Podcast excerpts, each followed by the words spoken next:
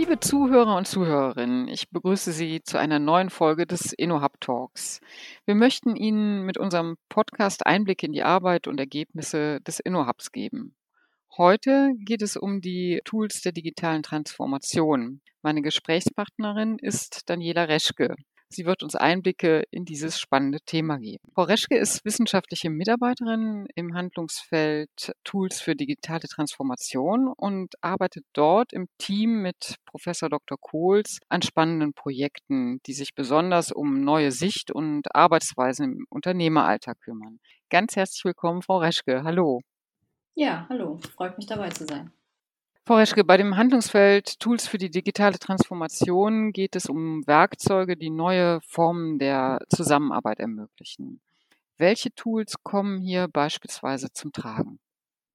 Genau, also wie Sie gerade schon gesagt haben, beschäftigen wir uns eigentlich damit wirklich um Digitalisierung von im Schwerpunkt würde ich sagen Arbeitsprozessen, aber eben auch Produkten. Und jetzt ist das natürlich, kann man das sehr breit fassen mit Tools. Das heißt, wir beschäftigen uns einmal mit existierenden Software-Tools und passenden Hardware-Komponenten dazu, um zum Beispiel Arbeitsschritte einfach zu digitalisieren. Aber wir arbeiten auch daran, eben Methoden und Techniken zu kommunizieren an die Unternehmen, um innovative Prozesse wirklich zu starten in den Unternehmen. Ne? Zum Beispiel eben, ja, um so einen Design Thinking Prozess zum Beispiel mal zu starten. Und genau, da bauen wir eigentlich gerade so eine Wissensdatenbank für auf, wo die Unternehmen dann wirklich auf so einen Methodenkatalog dann auch irgendwann zugreifen können.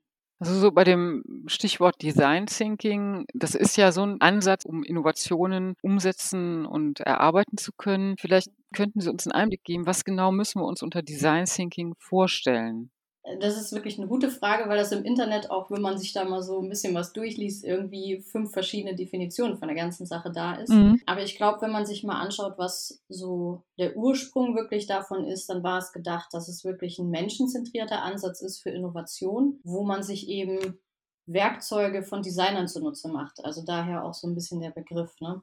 Und ich finde es immer spannend, weil in Deutschland ist ein Designer irgendwie jemand, der bunte Bilder produziert, sage ich jetzt mal. Und das ist ja international eigentlich Gott sei Dank nicht so, ne? Also, sondern es geht viel, viel weiter eigentlich noch, dass man so eine konzeptionelle und technische Gestaltung von Systemen auch hat, ne? Und wenn man das dann alles so ein bisschen zusammensetzt, ist dieser Design Thinking Ansatz eigentlich so ein Problemlösungsprozess, kann man glaube ich grob sagen, ne? Das heißt, es ist ein iteratives Vorgehen, das heißt, ich gehe diesen Prozess immer wieder durch und nähere mich dann durch verschiedene Lösungen, also Prototypen zum Beispiel, irgendwann einem Ergebnis, was die Problemstellung löst, zumindest im Ansatz. Also es ist eigentlich ein Werkzeug, um Probleme systematisch zu bearbeiten. Wenn Sie das so beschreiben, dann hört sich das ja, es gibt ja viele methodische Ansätze, die in diese Richtung gehen, aber das wirklich Besondere und das, was sich abhebt, sage ich mal, ist diese, was Sie sagten, das, dieses menschzentriert sein. Ist es dann im Teilnehmerkreis diese Zentrierung zu sehen oder auf Kundenebene, wenn ich das nochmal erfragen darf? Auf allen Ebenen, um es mal so zu sagen. Ne? Also man arbeitet natürlich auch schwer im Team zusammen, gerne auch aus verschiedenen Bereichen immer, damit man verschiedene Perspektiven einfach in diesen ganzen Prozess mit reinbekommt. Aber ganz wichtig ist natürlich auch, dass man so die Zielgruppe irgendwie mit einbezieht. Ne? Das heißt, man muss sich erstmal anschauen, in welchem Kontext, also welchem Umfeld ist dieses Problem, was für Menschen betrifft das, was machen diese Menschen, wie interagieren die da in diesem Szenario und dann so die Anforderungen quasi rauszuziehen, um auch ein Produkt oder eine Lösung nachher zu schaffen, die eben zu dieser Zielgruppe passt und nicht irgendetwas zu machen. Ne? Also das ist ja so wirklich dieser Ansatz, den man da verfolgt. In dem Zusammenhang mit Design Thinking fällt auch häufig der Begriff der Design Sprints. Welche Bedeutung hat diese Begrifflichkeit in diesem Kontext? Das fällt immer vielen schwer, das so ein bisschen zu trennen. Und wenn man sich das so anguckt, könnte man auch fast meinen, es ist dasselbe. Ist es aber nicht ganz. Also ich habe ja gerade den Design Thinking Ansatz so ein bisschen erklärt, der auch einen Prozess hat, der irgendwie aus sechs Schritten besteht und so weiter. Die Herausforderung beim Design Thinking ist aber, dass es eigentlich eher eine Art Mindset ist und ja, eine riesige Sammlung an Methoden da ist. Das heißt, Sie können da eigentlich jegliche Art von Problemstellung mit bearbeiten, was ja erstmal sehr mächtig ist. Das Problem ist, dass sie da eben auch die Kompetenz mitbringen müssen, zu sagen, ich benutze jetzt diese Methode für diesen Step im Prozess, um meine Problemstellung damit zu lösen oder eine Lösung zu finden. Der Design Sprint dagegen ist sehr pragmatisch eigentlich. Also es ist ein vorgefertigter Prozess, der klar strukturiert ist und der läuft auch jedes Mal gleich ab. Und ich habe wirklich eine Definition von Montag bis Freitag, also der geht wirklich über eine Arbeitswoche, mit allen Aktivitäten vorgeplant. Also ich hatte mir vorhin noch mal eine Checkliste durchgeguckt.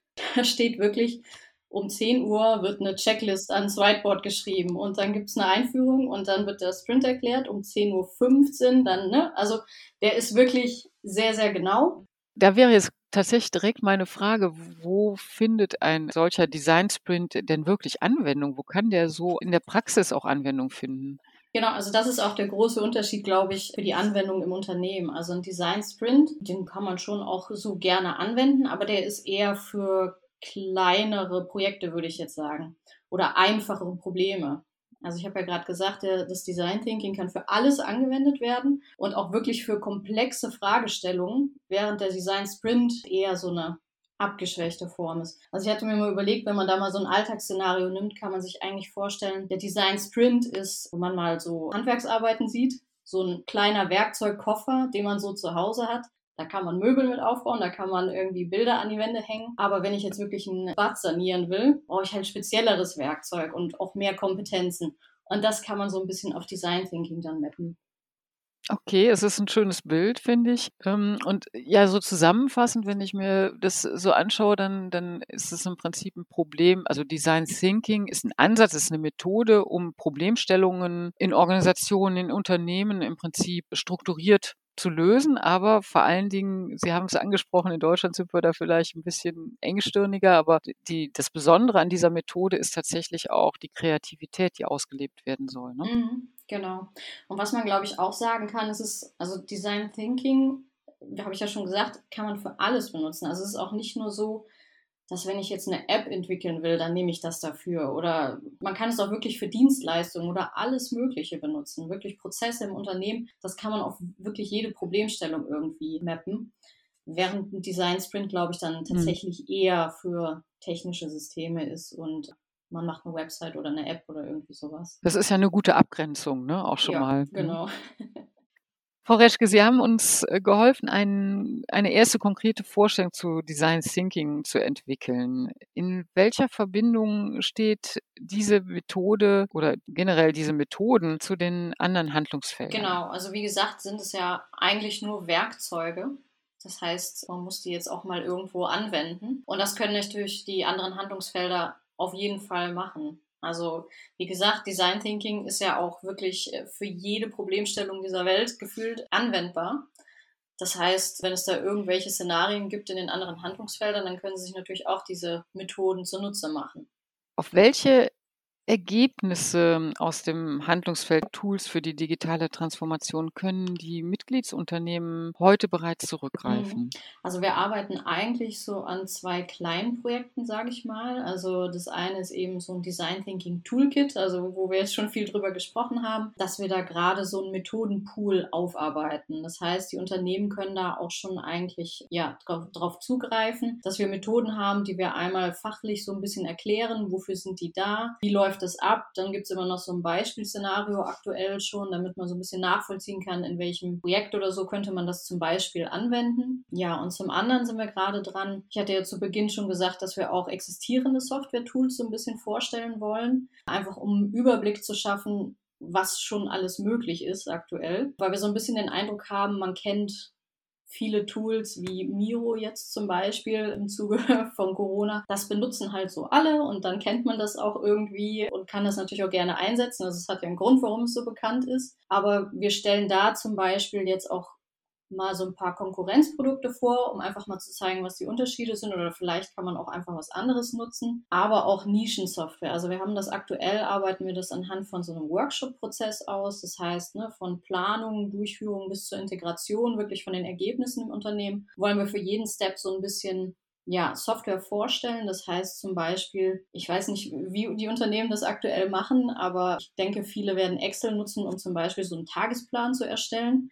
Aber selbst dafür gibt es halt auch wirklich schon Software, die das ganz toll irgendwie strukturieren kann und vereinfacht. Aber so die, die Software braucht ja auch immer eine methodische Anleitung, ne, damit damit auch irgendwie gut gearbeitet werden kann. Und wir haben ja jetzt über Design Thinking heute gesprochen. Wie gehen Sie, also wie muss ich mir das vorstellen? Wie gehen Sie auf die Unternehmen zu? Weil eine solche Methode lernt man ja eigentlich in Anführungsstrichen nur durchs Üben, durchs aktive Anwenden. Stellen Sie da auch Angebote zur Verfügung?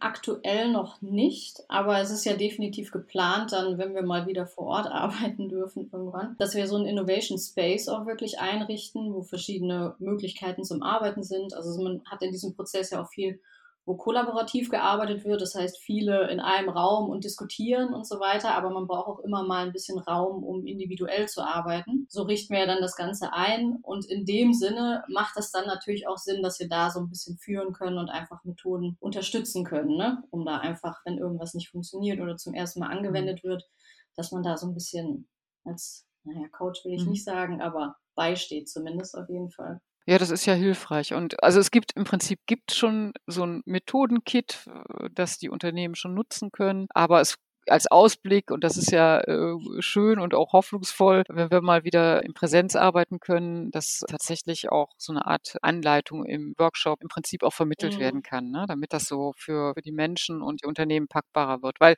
das ist ja nicht nur dem InnoHub vorbehalten oder der, der Hochschule diese Methode, ne, sondern es ist ja vor allen Dingen auch ein extrem hoher Wert für die ja, Unternehmen. Ne? Genau. Ne? Also es ist ja auch so ein bisschen, äh, wenn man mal überlegt, mhm. Design Thinking ist ja wirklich, da gibt es ja komplette Ausbildungen zu, ne, um diese Kompetenzen als Coach und sowas dann da irgendwie zu vermitteln. Deswegen, das macht schon Sinn, dass man da am Anfang ein bisschen Unterstützung hat, um sich da ein bisschen reinzufinden. Ne? Also weil theoretisch kann man sich ja wirklich alle Methoden angucken und irgendwie selber lernen und aber das ist natürlich zeitintensiv und das hat man ja nun mal nicht im Unternehmen. Genau, und das ist ja das, was Sie eben auch schon sagten. Ich glaube, da braucht es einfach auch ein Mindset. Ne? Da muss man tatsächlich, das muss man dann mitbringen. Frau Reschke, ich danke Ihnen ganz herzlich für dieses Gespräch und die gewährten Einblicke. Ich möchte an der Stelle mich herzlich bedanken für Ihre Zeit. Ich sage Tschüss und danke fürs Zuhören und hoffe, dass wir uns beim nächsten InnoHub Talk wiederhören. Alles Gute auf diesem Weg, Ihre Barbara Müller.